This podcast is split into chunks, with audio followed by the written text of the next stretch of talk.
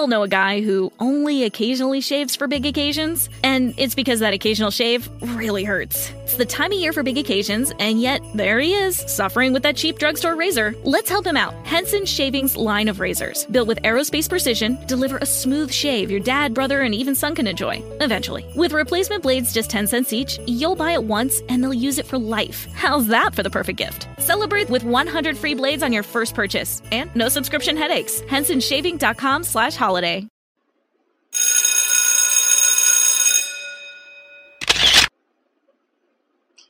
Where do we put Paul, man? I mean, I read the Bible, I read the four Gospels, and I hear the wonderful teachings of Jesus Christ through Matthew, Mark, Luke, and John. Man, I hear his strong message, what we must do today, how we should walk today, how he taught us. He showed, he done signs and miracles. Then he told us to go out into the world and we will be able to do the same thing. And then all of a sudden, when you get into the end of Acts and then starting with Romans, this Paul comes up and contradicts everything that our Lord and Savior has been talking. How could he be even in the Bible? He contradicts the majority of what Jesus was teaching. Where do I put Paul? Lord, help me to understand this Paul. Why is Paul in the Bible? Okay, I know that's just what I'm saying is basically what a lot of people may be saying when it comes to the Apostle Paul. Not all, but you got a remnant of people that wonders where do I put Paul? Why did Paul teach something different than what Jesus taught? Or even somewhat. Now he teaches, or, or, or let's check this out. Paul teaches the same thing as Peter and the 12, correct? See, his teaching's a little different than Jesus' teaching, but he teaches the same thing as Peter and the 12, who also teaches the same thing that Jesus taught in his earthly ministry. But Paul teaches different than Jesus, but he teaches the same as Peter now. Man, I'm still confused. That's how people looks at the Bible when it comes to Jesus' earthly ministry, the teachings of the uh, Peter, James, and John, and the teachings of Paul. Paul is like a thorn when it comes to the Word of God. Paul is like a thorn. People do not know where to put Paul. I was like that, not in a negative way like a lot of people is, but I didn't really know where to put Paul. And why was Paul seem like he was doing things on his own and he seemed like a misfit, or you may call what we call the Lone Ranger? What's up with this Paul? Why is he so different? And the answer is right in the pages of the Word of God, especially the King James Bible. The pages of what Paul is Paul is exactly is is exactly where he's supposed to be in the Word of God.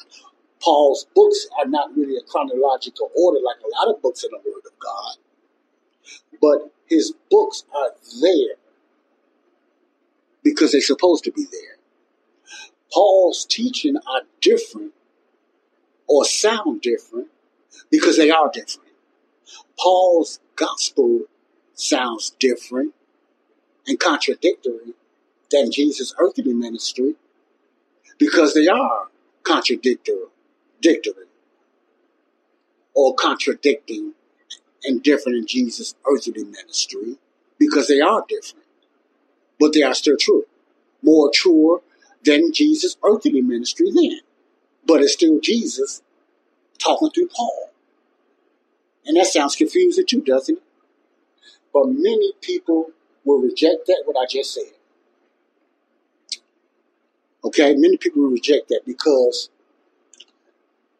they don't understand the mystery, so they're still in the dark. They don't understand what happened between the kingdom program and the gospel of the grace program. They don't understand that most just traditional churches do not understand what happened what some people call this gap.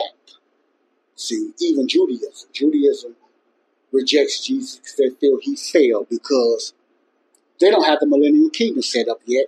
They said people still sick and they dance. See, all the things that was predicted by the prophets in the Bible, sister has not been fulfilled.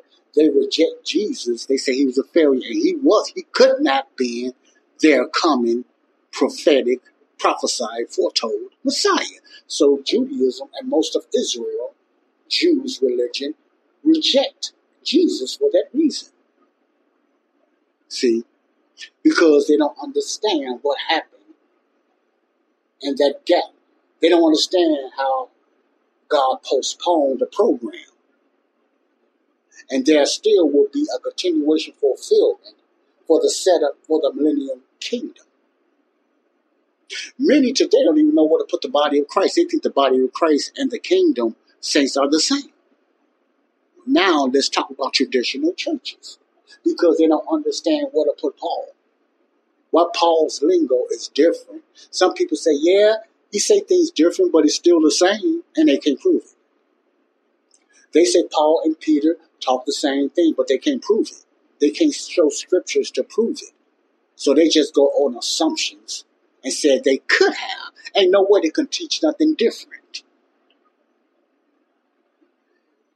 And if you go through your Bible, did everybody in the Bible get saved by believing in the death, burial, resurrection of Jesus Christ? Was that required for Adam and Eve? Was that required for Noah and his eight that was on the boat, believing their salvation was based on the death, burial, resurrection of Jesus Christ? Was that required for Abraham to believe in the death, burial, resurrection of Jesus Christ for salvation? Was it? Think about it. And if, if you believe it was, prove it. Prove it. See, prove it. That they all got saved the same way that we get saved today. Okay, let's go a little further. Let's go through the prophets. No, no, no. Well, let me go before that. Let's go to Moses. What was the requirement for Israel to be saved? Was it believing in the death, burial, resurrection of Jesus Christ for salvation? Exodus, Leviticus, Numbers, Deuteronomy. What about Joshua? What about Judges? What about Ruth? Second, First, Second Samuel. Did they have to believe in the death, burial, resurrection of Jesus Christ for salvation? If you believe they were, prove it. Show some scriptures. Leave some comments and show some scriptures. Okay, let's go a little further. When Jesus came on the earth, what was his message? Was his message this? Telling people, you almost believe in me of my death, burial, resurrection. Did he tell them they have to believe that he died and was buried and rose again for salvation?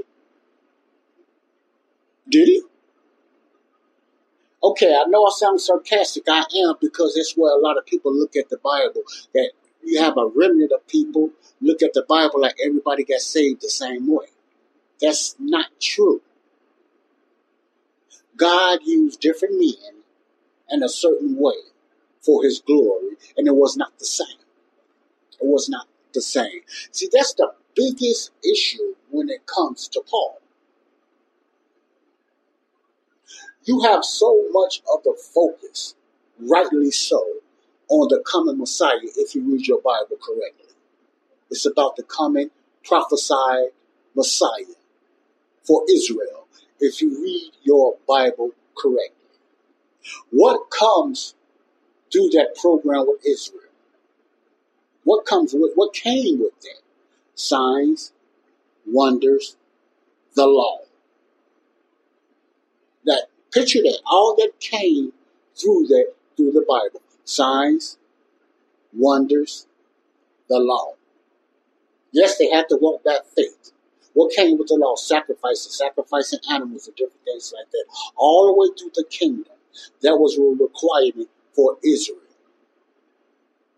Forgiveness. They had to sacrifice and do this and do that until Jesus Christ came on earth. Then they had to believe who he was. How could you think that he was? They got saved by believing in his death, burial, resurrection when he was still alive. No, they had to believe who he was. My point is, you have to open up your spiritual eyes, not your physical, traditional, denominational teaching eyes, but your spiritual eyes and, and read the Bible literally. Because most of the time, the Bible will contradict a lot of things that our pastors and teachers taught us without the allegories and the metaphors and stuff like that. The Bible does not contradict itself. We contradict the Bible. Let me say it again. The Word of God does not contradict itself. We contradict the Word of God. And then we say, especially King James, oh, it was made by man, and man make errors. It cannot be perfect because it was made by man. It's a man tradition. It's man made stuff. Yeah, just like what you teach on YouTube is man stuff. And I'm gonna get into this. Uh, a lot of these YouTube teachers that rejects the teachings of the Apostle Paul.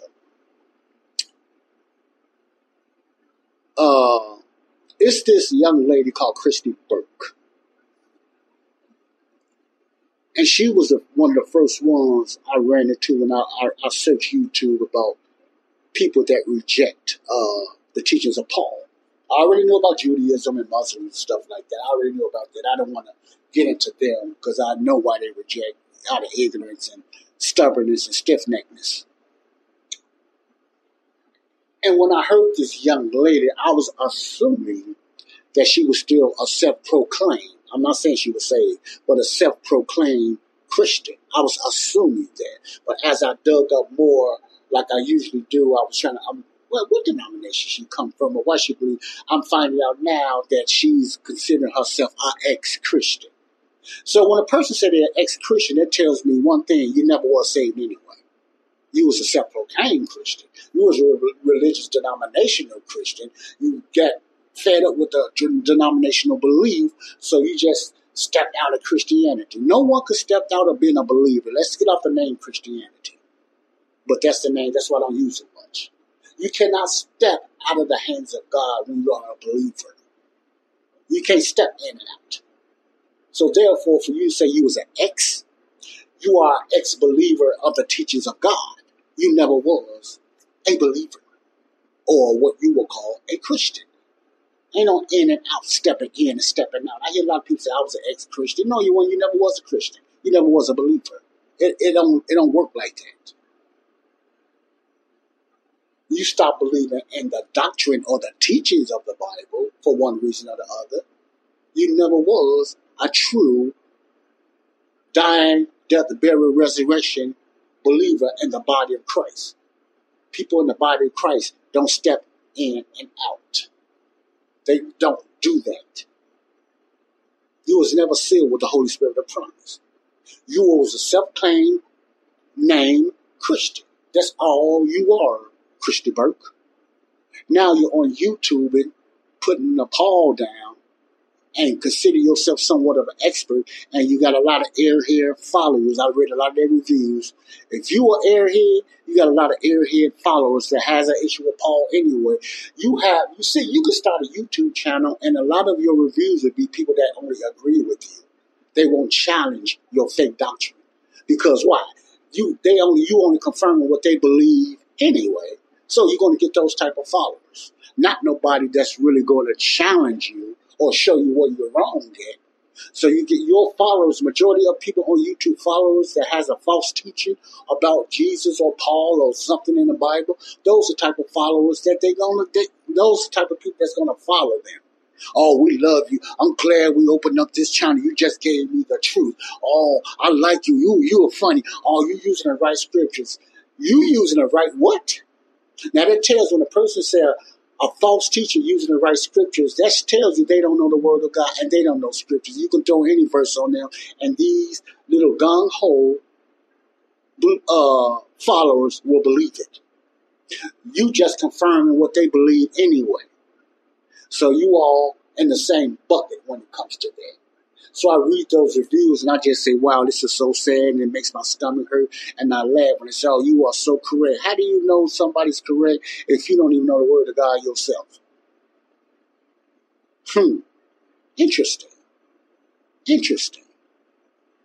I'm going to talk about that. Why I don't even know why I waste my time listening to this young lady, but I like to give her benefit for the doubt. I thought she'd be more challenging, but has she just done what she just done? No.